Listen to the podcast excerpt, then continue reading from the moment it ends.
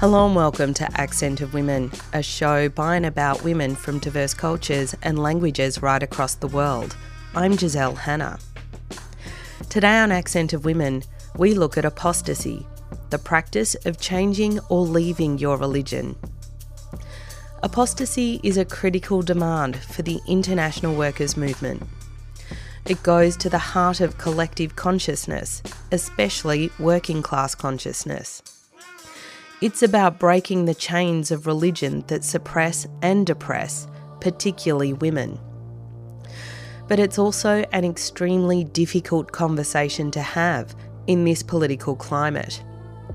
Atheism, and the rejection of religion entirely, arises with scientific and technological development, and these two things are often conflated with Western progress.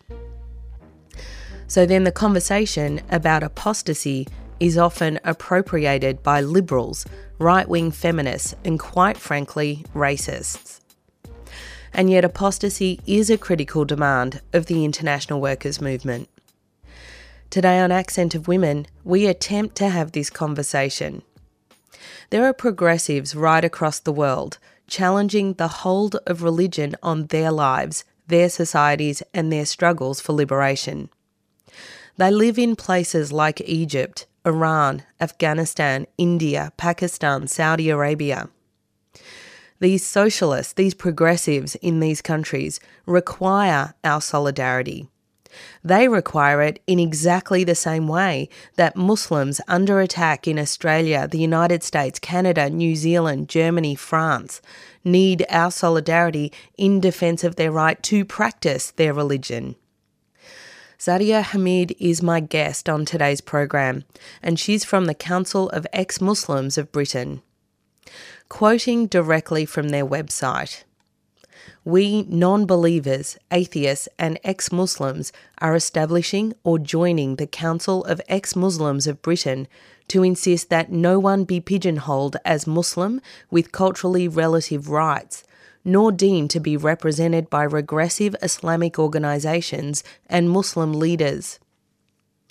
Those of us who have come forward with our names and photographs represent countless others who are unable or unwilling to do so because of the threats faced by those considered apostates, punishable by death in countries under Islamic law. By doing so, we're breaking the taboo that comes with renouncing Islam, but also taking a stand for reason, universal rights and values, and secularism. Whilst religion, or the lack thereof, is a private affair, the increasing intervention of and devastation caused by religion, and particularly Islam, in contemporary society, has necessitated our public renunciation and declaration. We represent a majority in Europe and a vast secular and humanist protest movement in countries like Iran." End quote. Today's Accent of Women treads very, very closely on the edges of racist discourse. Being the radio presenter that I am and firmly believing that I am not a racist, I don't think this show crosses that line, but you might disagree. I always welcome your feedback, but this week particularly, I welcome your critical thinking and your harshest criticisms of the politics on this week's show. Because the person I'm interviewing is an ex-Muslim, the dominant discussion of the show in relation to apostasy is in relation to exiting Islam. The Arab world is the global target of imperialism today. The scapegoating of those that come from the Arab world, especially those that are predominantly Muslim, is rife in imperialist countries, among the right-wing fascist forces and vigilante groups popping up all over the place. It is correct to interrogate and criticise Islam in the same way we criticise Christianity, Hinduism, Buddhist fundamentalism, such as what we are seeing in relation to the Rohingya crisis in Myanmar. But I admit the focus on Islam and Muslims on today's show does skew the discussion a little bit. So that's the preamble. Now, here's Sadia Hamid. I want equality for everybody, uh, and I think class politics is really, really important. Um, I kind of found the... I found socialism and feminism whilst I was at uni, because we're not taught about that kind of stuff in uh, in schools. Um, in fact, politics is completely uh, not allowed in schools, um, and I think that there's, I think that's harmful to us anyway. The fact that we're uninformed about what we're we're supposed to be voting on, I think that's a serious um, attack on. on the general population. One of the reasons that you're in Australia at the moment is on a speaking tour to mm-hmm. talk about the treatment of women and others under Islam. It's a very controversial topic. Mm-hmm. It's very hard for the left to recognise this as a left-wing conversation. And in fact, this conversation in and of itself has right and left-wing elements. Mm.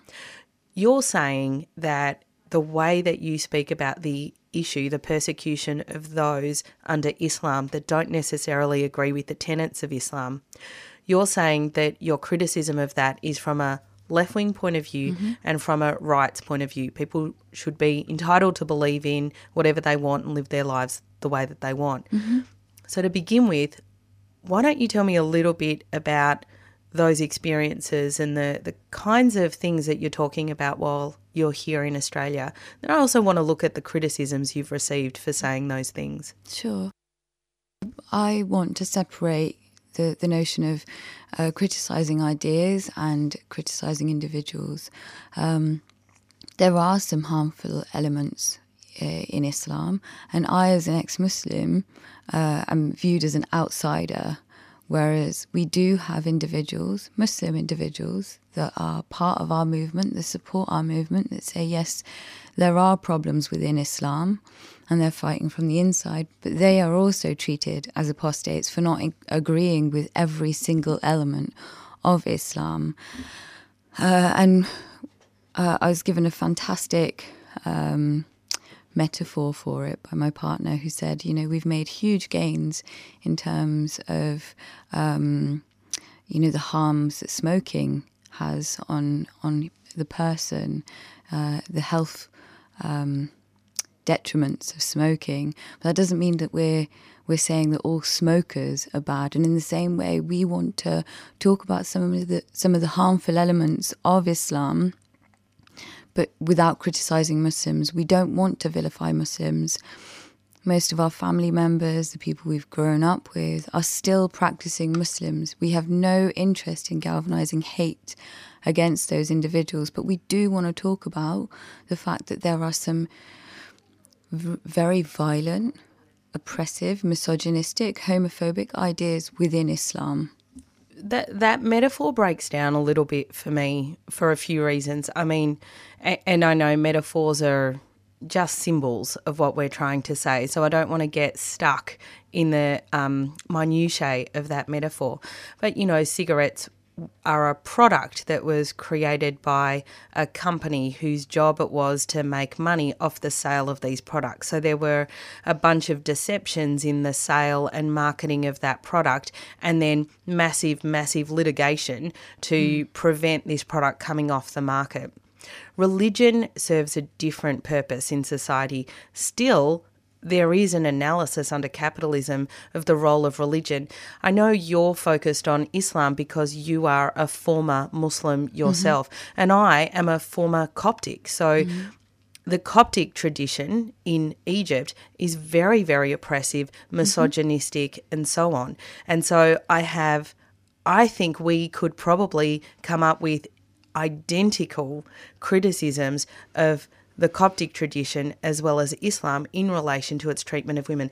Female genital mutilation is rife in the Coptic tradition as much as it is in the Muslim tradition. And it's the same in Kenya, for example. Kenya has a, a Christian population and a Muslim population. Both populations practice F G M.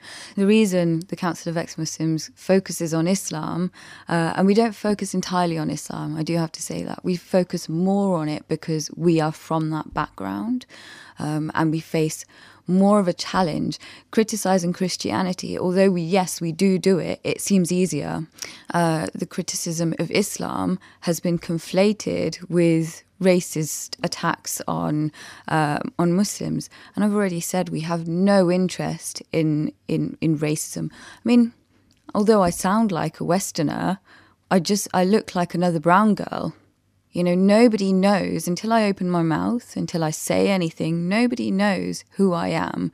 So I'm, I experience racism, and most of our members experience racism. We oppose racism, xenophobia, far-right politics, absolutely. Um, but we also want to talk about the oppression that we faced and are still facing, you know. Um, there are apostates being murdered still to this day. Countless apostates and blasphemers that just for uh, for speaking out or even having challenged something, they're still Muslim, they're still religious, uh, for having asked a question or inquired about something, are accused of blasphemy and then punished as such. I want to come at this from a different perspective, though. You You're self-identified as a socialist and a feminist. Mm-hmm. In socialism, in Marxism, there is an analysis of the role of religion in the state for workers. Mm-hmm. You know, the famous line from Marx that religion is the opiate of the masses. That, that quote, what Marx actually says when he's talking about that is this: religious distress is at the same time the expression of real distress and the protest against real distress. Religion is the sigh of the oppressed creature, the heart of a heartless world, just as it is the spirit of a spiritless situation. It is the opium of the people. The abolition of religion as the illusory happiness of the people is required for their real happiness. The demand to give up the illusion about its condition is the demand to give up a condition which needs illusions. So if we look at that quote in its context and we understand the role that religion is playing in the world, we can see that actually as the pressure increases, as economic pressure, as violent pressure, as imperialist, the, the counter-imperialist forces are imposing on people, religion rises as a, a crutch for people. So if you look at the war that the U S is waging against the Middle East over oil, so an economic war, and then we see the only place, the the expression of real distress and the protest against real distress expressed as this holding on to Islam. And then you see Islam become a political force in opposition to it. Surely that is a way to understand what is happening in the, the, the rise of Islam with its fundamentalism, with its violence, with its need to control the the, the people, the, the Muslims, in order to hold them to this position as a way to fight against imperialism. I view religion as an unhealthy crutch. You know, it, I think it's an easy uh, avenue to take when that's so readily accessible. Religion is everywhere. People talk about it all the time. Politics isn't. We taught about politics in school. I don't know if it's the same here, but for me, at school, I wasn't taught politics. I learnt politics as an adult. Uh, so I didn't know that there were other avenues that I could take to challenge the oppressions that I was seeing of workers, of women, of the most vulnerable in our society, the disabled, the poor. Um, so when I learnt politics, I, I could happily leave religion behind because I didn't need that crutch that actually didn't do anything. Prayer's not going to do anything. How often have, have your prayers been answered? You know, but politics, get into politics and challenge those that are in power, that are abusing us, that are breaking us and giving us unhealthy ways of, of managing the abuses that we're exper- experiencing, the, in- the stark inequality that exists within our society. Prayer isn't going to do anything. You've got to challenge those in power. See, I agree with you.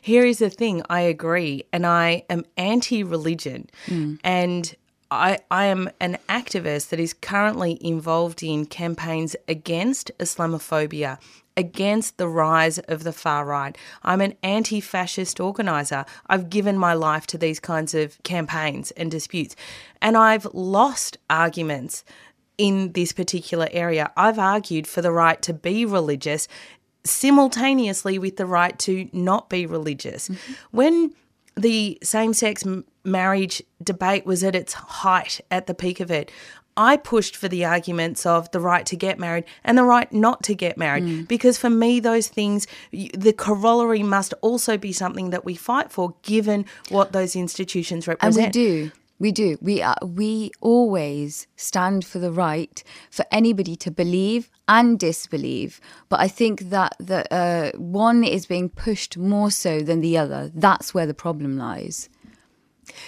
I guess the, I guess it almost becomes a question of strategy and tactics. So I, I gave you that quote from Marx in its context. You know, people reduce that quote to religion is the opium of the masses, but in its context, you can actually see the um, the detail and the nuance that he is trying to get across with this. Mm. If religion is the expression of something else, surely the target of the ac- of the activism must be this something else for which religion is the expression, rather than going for religion directly. So, fighting against war, fighting against that oppression, and we do all of that. We absolutely do all of that. We we understand that we have to deal with the symptoms of the problem, not just the problem. And we do we do, do all of that. And on community radio stations right across Australia, you're listening to Accent of Women. I'm speaking with Sadia Hamid from the Council of Ex-Muslims of Britain. Sadia is in Australia on a speaking tour, talking about the importance of supporting Muslims that are seeking to exit their religion or change their religion. I've dominated this conversation quite a bit with all of my criticisms and um, feedback. What I do want to get, though, is actually some of the points that you wanted to get across um, in your speaking tour here. I think the key message is, you know, uh, that criticising the beliefs doesn't, uh, it shouldn't be about the believers, it, and it isn't about the, attacking the believers. Uh, we we have this with Christianity. We can talk about some of the ludicrous ideas within Christianity, the the rule of thumb. You know, that's a laughable rule now. However, when we talk about uh, uh, passage four thirty-four in the Quran, where you can beat your wife lightly, I was uh, debating um, on the drum Uh, a couple of days ago, and exactly that. I was talking about passage four thirty-four, and the presenter went, "Oh, but it says lightly. Why should we? Why should you be able to beat an individual at all?" Um, and this defensiveness. We're not attacking you as individuals. We are attacking the ideas that you have. What kind of work is the Council of Ex-Muslims of Britain engaged in in a day-to-day level? Annually, we support about eight hundred Uh, ex-Muslims a year. fifty percent of the ex-Muslims we support are from the international community, so they could be getting t- getting in touch with us from anywhere in the world uh, with various issues, and they might ask for support, advice, any any kind of um, information. Uh, twenty-five percent of our, the cases that we support are um, ex-Muslims that have gone to uh, a safe country and are asking for information or advice around refugees or asylum seeker um, uh, situations. And then the re- remaining twenty-five percent are, are U K-based or, or like um, sort of in a safe country where they're not experiencing um, direct threat from the state. If a woman in Pakistan made contact with you who was seeking to uh, exit Islam, mm-hmm. what what would the response of your organisation be? We first ask them if they were safe. That would be the primary concern. Uh, I guess we use this a lot of the same terminology as the L G B T movement. So there's a lot of closeted ex-Muslims because it's just not safe for them to come out. So if they haven't already come out, we suggest that first they assess the risk, um, because the last thing we want is any harm to be done to them. If it's safe for them to come out, then yes, indeed, do come out. But they have to, uh, we, we talk about risk management, how we assess uh, the impact that they could experience.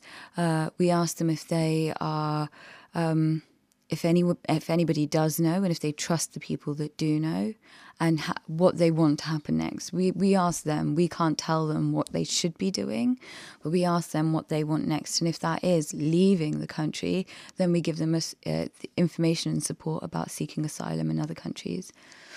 And do you help with those asylum applications? So we don't help with asylum applications. We don't have the capacity to do that. We do write supporting letters for people that do need them. Um, and we also um, advise on all the, the body of evidence that they've got to collect. And that would include any threats or uh, violence that they have received. Um, but within that, uh, they're the country's penal code around blasphemy and apostasy is key as well. And for some people who aren't able to go to, say, a Western country that has uh, that doesn't have Islamic, uh, that isn't a Sharia-based legal system, um, we advise in the first instance going to perhaps another Islamic country that might be easier to get to, where they don't have fam- family and friends, where they can almost be somebody else for a short while in between. Uh, we also campaign around uh, issues of um, secularism. We want to see religion and the state uh, as two separate entities. Um, we campaigned for a secular uh, education system, a secular legal system. And these campaigns for secularism, who are they targeted at? Uh, we we target our politicians. So so you're so the the. campaign for secularism is actually against effectively a Christian-dominated United Kingdom. We have parallel legal systems, we have faith-based schools, um, and what that says to us is that, uh, it, and that does feel racist, you know, that you coloured folk can go and have your own separate schools and we'll have our normal state schools for us, um, and that the legal system was designed for our white kids. You guys have your own legal systems. So it's undermining the, the, the existing state-based systems, but it's also um, creating a, a kind of very insular communities. So we are targeting, or uh, we're fighting on several fronts, really. When people come to you who are seeking to exit Islam as an institution, so separating themselves from Islam, mm-hmm.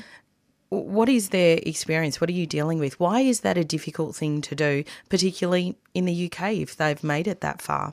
So in terms of uh, Islam, what the Quran says uh, and what the what various hadiths say is that you should be executed for blasphemy or apostasy, so leaving Islam. Apostasy is a posh word for leaving religion, not just Islam. Um So internationally, uh, we, there's obvious risks, especially in countries that have um, Sharia-based legal systems. Uh, in Britain, we've had various honour killings because parents have different ideas to their children and they feel like they can't control them. Um, they face honour crimes, so honour-based violence, uh, and they face forced marriages. Um And a lot of ex-Muslims face being disowned by their family, which comes with various mental health issues. You start grieving the loss of your family whilst you're alive and whilst they're still alive. I actually do know that. I, um, but not from a Muslim point of view. When I was nineteen, I came out as a lesbian and was kicked out of my home. Um, and my godbrother was excommunicated and his marriage was annulled. I mean, that that, that was necessary. He was married to a woman. Mm. Um, but these things then, I mean, we've we've covered this, but I do want to emphasise it. It's not Muslim specific. You know, the the hold that religion has on people is religion that has the hold, not Islam particularly. What a... I wonder if you and the group has considered expanding the religious base of that. And, and we do. Um, our movements, we've got two movements that run alongside each other. One is the Council of Ex-Muslims of Britain and one is called One Law for All, which challenges any faith-based schools, any faith-based legal systems, particularly that disadvantage some of the most vulnerable members of their society. I mean, in Britain, not only have we got Sharia, they call themselves Sharia councils, but the word Sharia means Islamic law, uh, and they operate like courts. They pass judgments like courts. And the first one came about in nineteen eighty-two. Not only that, we have Beth Dins. Uh, I've worked with clients that have um, experienced uh, discrimination in Jehovah's Witness. They have their own councils, and uh, there was... Uh, I mean, I, I won't go into the details of the case. I guess that's unfair. But um, certainly it's always... women and the most vulnerable in those societies that are disadvantaged in those in those systems. So we we do fight on several fronts. It's not just a case of we're constantly attacking Islam. We do attack any religious institution that that abuses the hard-won human rights. Sadia Hamid from the Council of Ex-Muslims of Britain. Sadia is in Australia on a speaking tour, talking about the importance of supporting Muslims that are seeking to exit their religion or change their religion. Today's topic of apostasy was a difficult one for me as a lifelong anti-racism activist and campaigner. And apostasy is a really important issue for me and my life, having left the Coptic faith in pursuit of socialism. If you have a criticism or critique of this week's Accent of Women, I really do invite your feedback. Write to me at accent of women at gmail dot com. Who knows, I might even organise some public meetings in my hometown of Melbourne, Victoria, where these issues get discussed more fully. Don't worry, if it does come to that, I will definitely record the discussion and broadcast them here on Accent of Women. But that is all we've got time for on today's program. Accent of Women is produced in the Melbourne studios of Community Radio three C R with the financial assistance of the Community Broadcasting Foundation. The show is distributed nationally via the Community Radio Network with special thanks to the Community Broadcasting Association of Australia. If you want to get in touch with the producers of the show, you can write to us at accent of women at gmail dot com. You can also follow us on Twitter or like our page on Facebook. If you want to hear this show again or any of our previous programs, you can download the podcast from three C R's website. That's three c r dot org dot a u. Go to the Accent of Women page and follow the links to this week's show. Thanks for tuning in. I'm Giselle Hanna and I look forward to your company again next week.